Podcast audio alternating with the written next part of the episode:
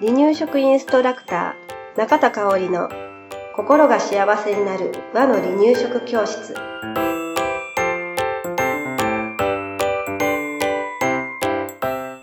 第152回です。番組アシスタントの山本智子です。よろしくお願いします。はい、今日もよろしくお願いします。はい。えー5月もう末になったんですけれど、うんえーまあ今更このネタでしょうかっていうネタを今日は保育士バージョンの中田香織でお話ししますが、はい。まああの、題名としてはう、ん。保育園のね、送り迎えが、えー少しでも楽になる、うん。うんテクニックということでね、はい。お話をしていくんだけれど、うん。朝とかね夕方の時間って本当に忙しくない、ね。もう、したら。今でも忙しいんだけど、ねなんかそれに送り迎えが入るってうん。ほんまだ大変やなって、私実はうん。ずっと働いてるけど、保育士は経験してないから、その大変さって、うん。あのなんやろお母さんたちね送り迎えするお母さんたちをうん見てるから、大変やろなと思うけど、うん。実際にやってたとも子さん。ね、私うんはなんか、そっか、か。職場に一緒に向かっていく感じで、途中で子供預けてっていう感じなんで、なんか、ちょっとまあ、出勤時間がちょっと早くなってっていう感じだったから、うん。送り迎え自体はバタバタしなかった。その前後やっぱり帰ってきてからのバタバタとか、うん。うん。行く前のバタバタはあったかなって今思い出しました。ね。とも子さんみたいにその、うん。行く途中に保育所がある方はいいけれど、うんうん。場合によったら、うんあの決まった保育所が一旦保育所に行ったら、う。ん。その後自宅の方に向かっていって、さらに超えていくみたいな、ね。あのそういう方もすごく多いんですよね。ほんまに大変やなと思って。うん自転車で、まあ、もしかするとたかが10分15分かもしれないけれど、うんその保育所まで来るのにね、また10分15分かけて自宅うん。の方向へ戻って、さらに10分自転車で行くとかね。雨なんかやったらももうう辛すぎるよね。もう。いやうんもう本当にそんなお母さん、頑張ってるお母さんたちを見てると、はいもう尊敬しかないなと、うんえー毎日毎日感じているんですけれど、そんなね送り迎えが少しでも楽にならないかなっていうのでちょっと考えてみました。はい、ではまずなんですけれど、これも保育所に限らず、うん。小学校行っても中学校に行ってもね、えーしておくと楽です。はい。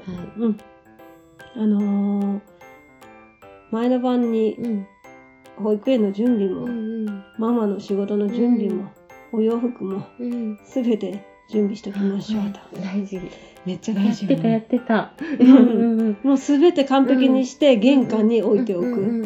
うんうんうんうん何があっても出れるよっていうね。でそうそうそうそう、うんもうなんなら着替えだけすれば出れますうんで、ね行ったらいいんじゃないかなと思うんですよね。うんこれ前日に揃ってるだけで朝の時間かなりスムーズに進みますよね。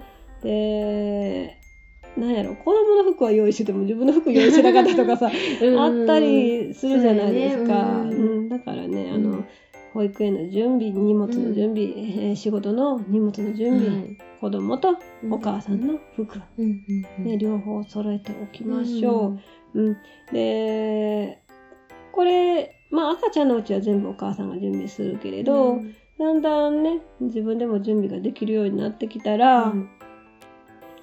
あの、子供と一緒にね、うん。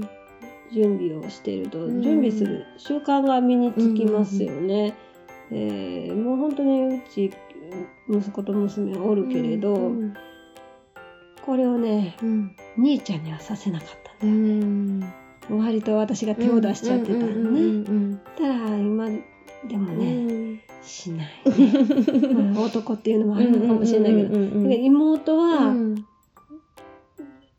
いい意味でほったらかしやったよね、私ね、うんうんそしたらもうちゃんと玄関に、うんランドセルがうん夜になるとん。置いてあったり、うん。もう服もきっちり置いてあったりするんでね、うんあこれだいぶ楽よね、うん。人生この先の人生楽よね。すごいね助かる助かるよねって思いますうん。ね、はい。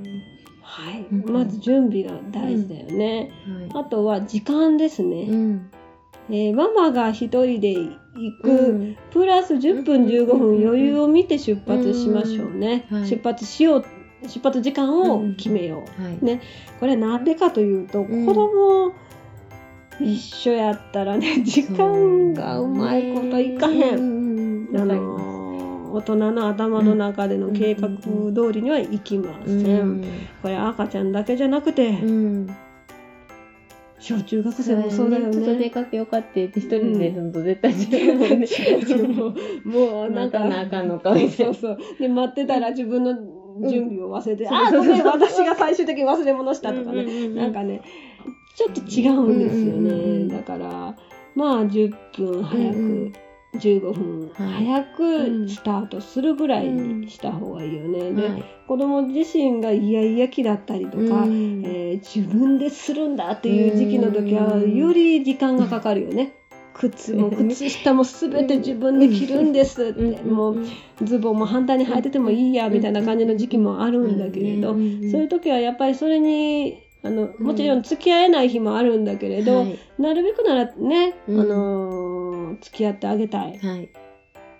と思いますのでね、そうしたらそれに何分かかるかなっていう逆算もうん。してもらってね、はい。えー時間の余裕を見ましょう、うん。あとはね家族に協力してもらうの大事ね、はい。もう自分一人で抱え込んでたらダメですよ、うん。うん、でもし家族のね家族もねお仕事されてたりいろいろご事情があるだろうから、難しかったら協力が難しかったら、うん。あのファミリーサポートとかね、うんえー行政がねちょっと支援してるような、はい。サポートもあったりとか、うんまあ、行政じゃなくて、ん。一般の企業でもきっとうん何かサポート体制してるようなとこもあると思うんだけれど、はい。えーそういったサポートを受けるっていうのもね、うん。大事かな、はなんかうん。もなんかもしもっていう何かがあった時に、うんそういうところに登録していると、うん安心よそうね、だね。うん。うん、うんかなと思います。はい。はい。で最後うん。大変なのは雨の日ですね。特に自転車とか歩いて、えー登園する場合はね、はいこれ本当にうん。保育所までの道のりなるべく濡れないようにね。したいよね。したいよね、だから前の晩、うん朝起きてああ雨だったらどうしようじゃなくて、うん前の晩に天気予報をチェックすることっていうのをうん。生活の中に取り入れるといいのかな、うん私最近全然取り入れてないわ。もう見たこと。がない。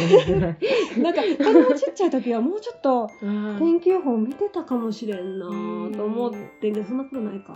洗濯が干せるか干せないかぐらいのレベルしか見てない。そうねえ今日午後から雨やった。あシーツ干してきたけどみたいな。ああまあいいかうん。みたいな。ね、全部も大事だうね。ん。ね、チェックしてるとね前の日から雨の日グッズをね用意できるし、で雨の日グッズカッパとかね、はい。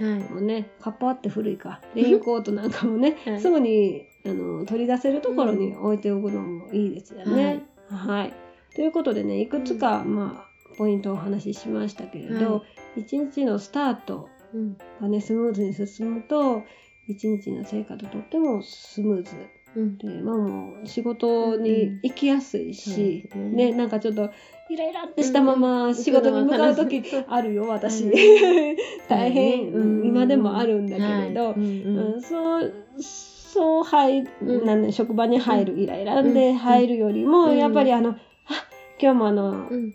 笑顔で行ってきましたができたっていうのでね、職場に入れる方がね、はい。きっとお母さんも気持ち的に楽だし、子供も嬉しいよね。ですうん、ね。だからそうなれるようにうん準備をしておきましょうという話でした。はいなん。か自分に言い聞かせてるような話やったわ。ねもうちょっとちゃんとしなあかんなう。ん。